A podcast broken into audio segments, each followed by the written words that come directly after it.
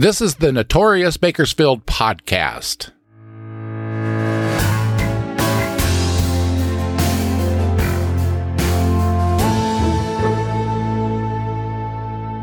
I'm Robert Peterson, the host and creator of this podcast that takes a look back at some of Bakersfield's most notorious crimes, events, and characters. Before getting into this episode, I wanted to take a moment to give you an update about stuff that's happening with Notorious Bakersfield. First up, on Wednesday, September 13th at 6 p.m., I will be giving a talk at the Kern County Museum about Wiley and Grace Dorris. Wiley was a criminal defense attorney. He was a fascinating and colorful character in our city's history. His wife, Grace, was equally fascinating, whose legacy continues to be realized today.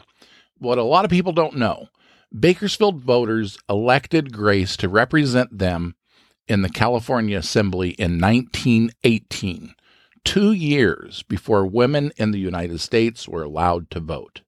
Come out and enjoy learning about these important people from Bakersfield's past. Wednesday, September 13th at the Kern County Museum at 6 p.m. The cost is $10. Next, the first draft of Notorious Bakersfield, the book is complete. Yes, there will be a book. It will be a collection of stories from this podcast. So if you know someone who doesn't listen to podcasts, but you feel they'd enjoy these stories, that's what this book is all about. Notorious Bakersfield, the book. If everything goes as planned, it will be released November 24th, 2023, Black Friday. So keep an eye out for Notorious Bakersfield, the book. And last, a lot of you have been asking me about this. The annual Notorious Bakersfield Halloween Audio Driving Tour will be back this year, beginning October 1st and running through to Halloween. This year's tour will take in crime scene locations in the Rosedale area. Now, I just want to give you a quick update on things that are happening uh, regarding Notorious Bakersfield in the community. Now, let's get to this week's Notorious Bakersfield story. The story from this episode deviates a bit from what I normally cover. For starters, it happened 10 years ago this week, so not too terribly long ago. It has a Kern County connection, but not a Bakersfield connection. When this incident happened in 2013, it caught my attention, and I followed the story closely for months and I continue to follow it. From time to time, I'll do a search to see if there's been any new developments. Since it does have a Kern County connection and the 10 year anniversary is this week, I made the decision to cover the story. This young man's parents have been looking for him, their only child, for a decade and still haven't found him. This is Bryce's mysterious disappearance. Bryce Laspisa was born April 30th, 1994, in Springfield, Illinois. He was the only child to Karen and Michael Laspisa. From an early age, Bryce had a charming and easygoing personality that made it easy for him to make friends. He also had an artistic talent that came to him naturally. Bryce graduated from Naperville Central High School outside of Chicago. His parents retired shortly after his graduation and moved to Laguna Niguel in Orange County.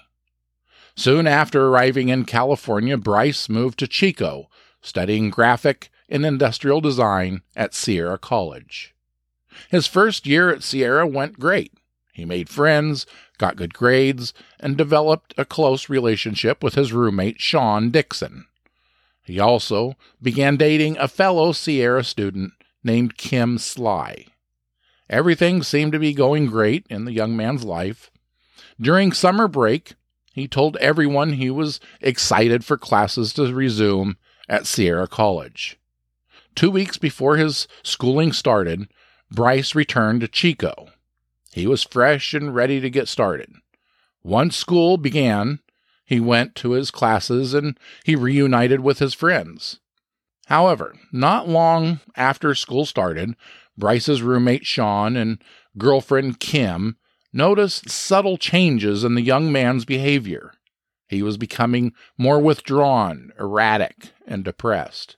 He admitted to Kim that he began using a medication to treat ADHD, a condition he didn't have. Some of the side effects for this medication include psychosis, depression, and mania. Bryce told Kim he took this drug so he could stay up playing video games. This alarmed Kim, but Bryce just brushed it off.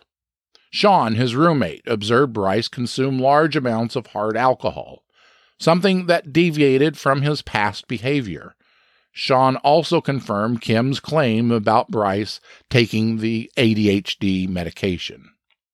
Both Kim and Sean say Bryce's use of the drug became more frequent, and they said the more he used the drug, the more erratic his behavior became.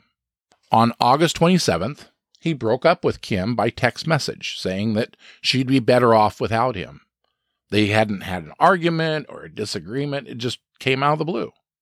Then he sent Sean an equally bizarre text, just out of the blue again. It said, I love you, bro. Seriously, you are the best person I've ever met. You saved my soul. That was just kind of a weird text he sent him. That same day he sent Sean the text, Bryce gave Sean his Xbox and a pair of diamond earrings his mother had given him. I want to say here this type of behavior, giving away prized possessions, is an indication that someone may be contemplating suicide. Not everyone thinking about suicide does this, but this behavior does follow a pattern.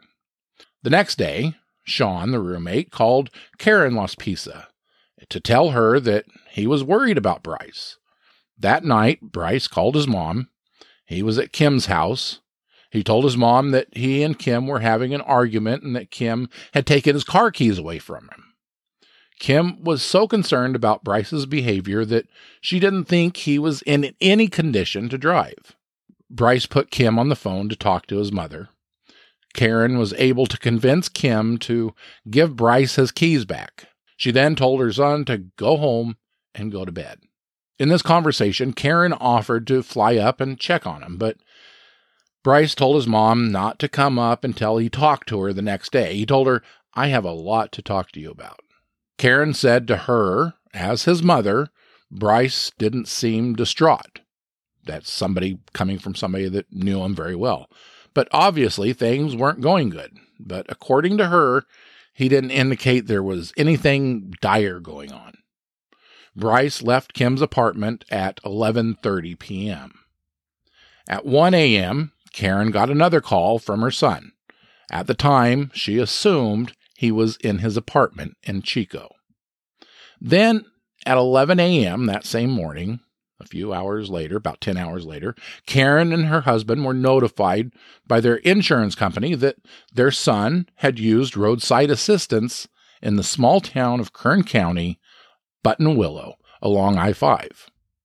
Karen called the Castro Tire Gas Company in Buttonwillow and talked to an employee named Christian. Christian confirmed that he did receive a service call at 9 a.m. that morning.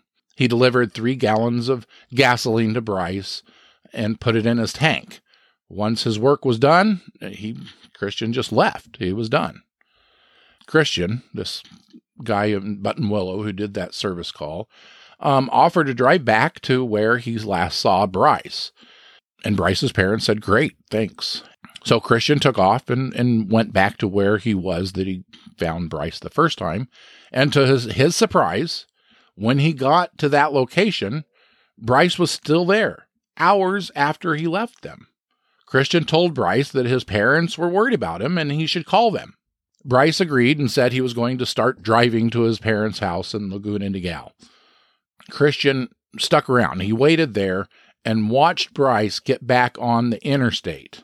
That was about 3 p.m. So from 9 a.m. to 3 p.m., Bryce was just hanging out in Buttonwillow, apparently doing nothing, not answering his phone, not calling anyone. Christian, when he got back to the shop in Buttonwillow, called the Laspises and told them he watched Bryce get on the interstate and he'd probably be in Laguna Niguel within a few hours. Well, three hours passed, then four, then five, and the Laspises never got any word from Bryce. He never called him back. So his parents called the Orange County Sheriff's Office to file a missing person report.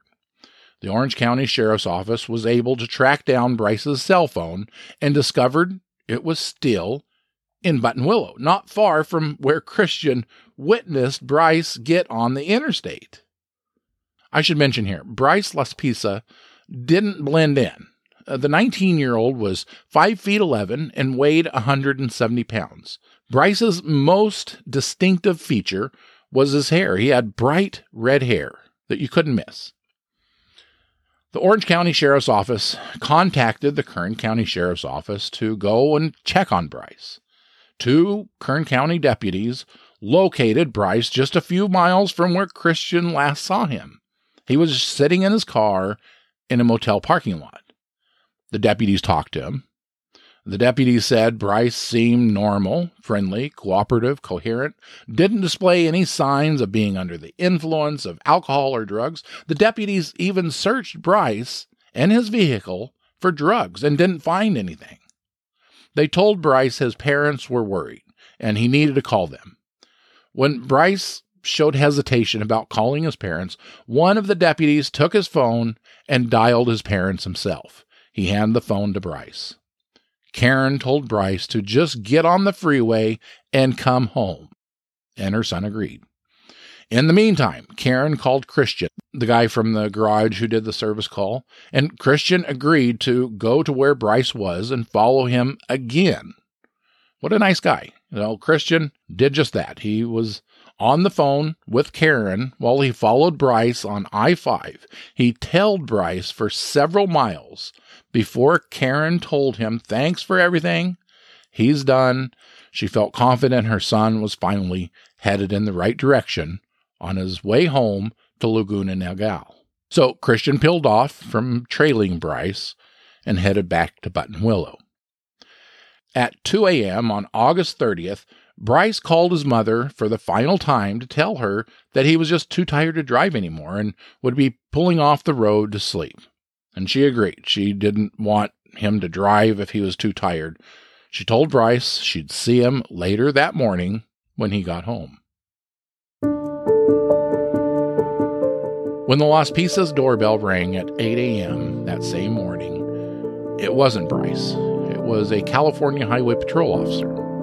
The CHP officer was there investigating an abandoned vehicle near Castaic. Bryce's 2003 beige Toyota Highlander had been found overturned near the lake, Lake Castaic. Back window had been shattered, and his cell phone, laptop, and wallet were located inside, but there was no sign of Bryce himself. Bryce Laspisa was now officially a missing person. He was studying graphic design. He um, would always bring sketches back to our dorm, and they were actually really good. He had some talent, a lot of talent, and it's too bad that something like this happened. Nick Cavina tried to call his old roommate Bryce Laspisa when he heard Laspisa vanished on his way down to his parents' house in Laguna Niguel. The 19 year old's truck was found crashed on its side near Castaic Lake on Friday, 45 miles north of Los Angeles.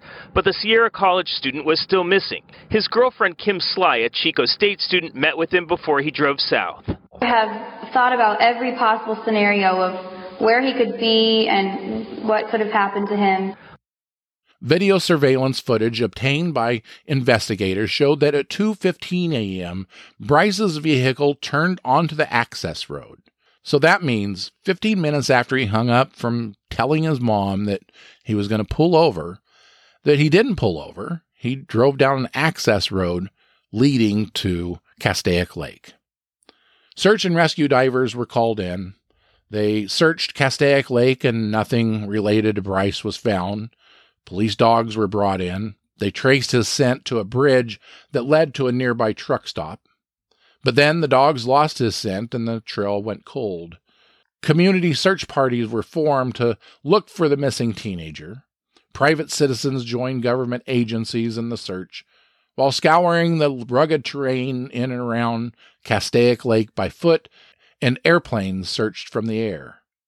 Missing person posters were hung in truck stops, gas stations, and convenience stores in the Canyon Country area.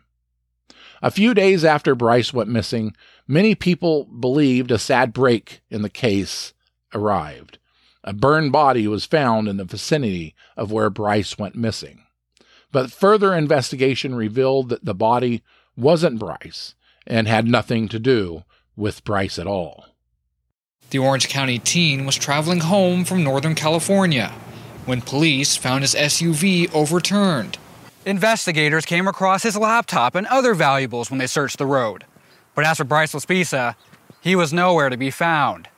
Divers hit the water, searching the lake's murky bottom for clues as rescue teams combed the area from the sky. But still, no answers. A thorough search, just like they did on uh, Friday. Um, they came back again today, and um, we still haven't uh, found the missing person yet. Four days later, a cyclist found a body set on fire in the same area. Condition of the body right now, because of being burned, we're unable to determine who that is and uh, the coroner is going to have to provide a positive identification for us. In a tragic coincidence, investigators determined the burned body was not Bryce. Parents Karen and Michael Laspisa still hold hope for their son's safe return. We keep hope alive. We have heard stories of people that have been missing for years and that are found. And that's always our hope that we keep our faith that Bryce will be found the DNA is there, the dental records are there, the fingerprints are there. So if remains are found, we know that he would be identified.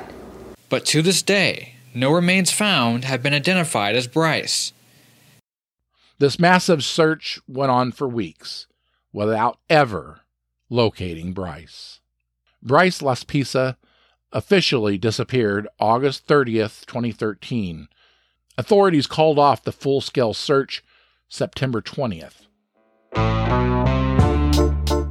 Bryce Laspisa has never been found. His remains have never been found. The Los Angeles County Sheriff's Office still lists his case as a missing person case. A decade later, and his parents still are searching for answers. It's still a mystery. If you have any information regarding this case, contact the Los Angeles County Sheriff's Office at 323 890 5500. Resources used to research this story the Santa Clarita Valley News, the Los Angeles Times, KTLA News, and KCAL News. This is Robert Peterson. Thank you for listening to this episode. I'll be back next week, next Tuesday, with another notorious Bakersfield story. Until then, stay safe, stay out of trouble, don't become a future episode of the Notorious Bakersfield podcast. See you back here next week.